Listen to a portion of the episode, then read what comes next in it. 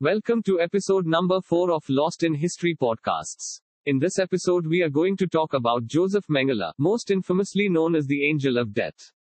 Disturbing content ahead. Viewer discretion is advised. Josef Mengele used the Auschwitz camp for his medical experiments, and Auschwitz was fairly a good place for him, considering its location and railways, which had a stop there from all directions of Europe. The scariest part was that he loved this job more than anything else. On the first day of his visit, he sent 1,035 gypsies directly to the gas chambers. He also saw the new arrivals at the camp and almost 80% of them were killed immediately after their arrival.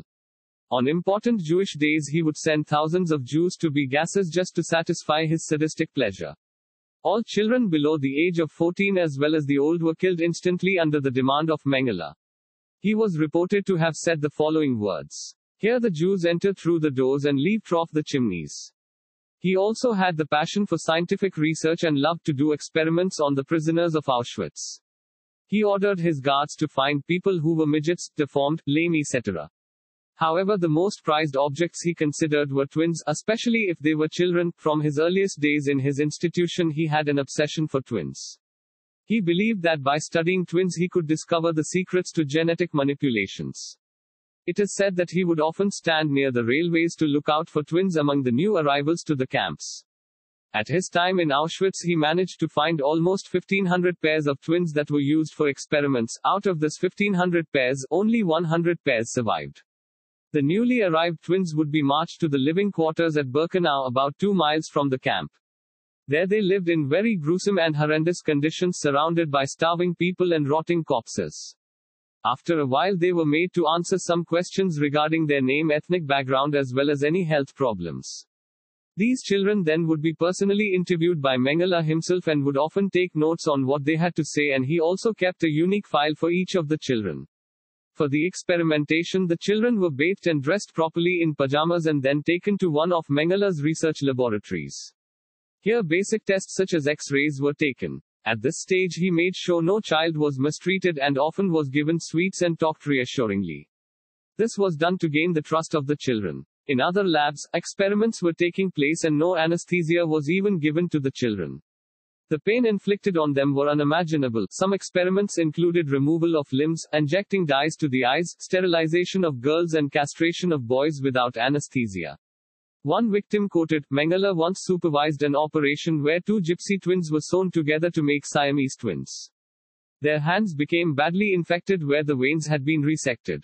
Another surviving teen said. In another experiment, pair of them and more than 100 other twins were given injections of bacteria that cause Noma disease. An infection of the mouth or genitals, which causes boils and often turns gangrenous. Some twins became feverish, and some died. He also conducted the cruel endurance test. In this, the child would be subjected to high voltage electricity until they passed out unconscious, went into coma, or died. As soon as one of the twins dies, the other twin would be immediately killed in order to provide comparative data for study. Pregnant ladies were often gassed in the chambers. On some occasions, he personally delivered the babies only later to send them both the mother and child to be gassed. On some occasions he would deliver the baby and tape the mother's breast so that she couldn't feed her baby and would helplessly cry while her baby slowly died of starvation. Just when you think how can a human go to more extreme cruelty, Mengele created more depressing and cruel methods to kill children. Mengele once dug a pit at Birkenau and lit a fire and made 300 children, all under the age of 5, to be thrown into the pit. What's more scary is that unlike other Nazis, he did not drug himself using alcohol or any other substances to perform such horrendous crimes. He was conscious while performing such inhumane acts. There is no scientific explanation for any of this horrendous crimes he did in the name of science. Some doctors who assisted Mengele with these experiments later recalled that he did this out of pure sadism. The most depressing part one feel is that he got to live out his life in peace in Brazil.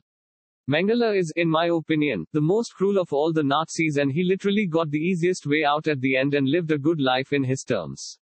Even if he was caught, what would be the punishment which could be given to him that can be compared to all the horrendous crimes he did? That is a question to ponder into for a long time. That's it, folks. See you in the next episode where we talk in detail about Nazi Germany and their love for animals.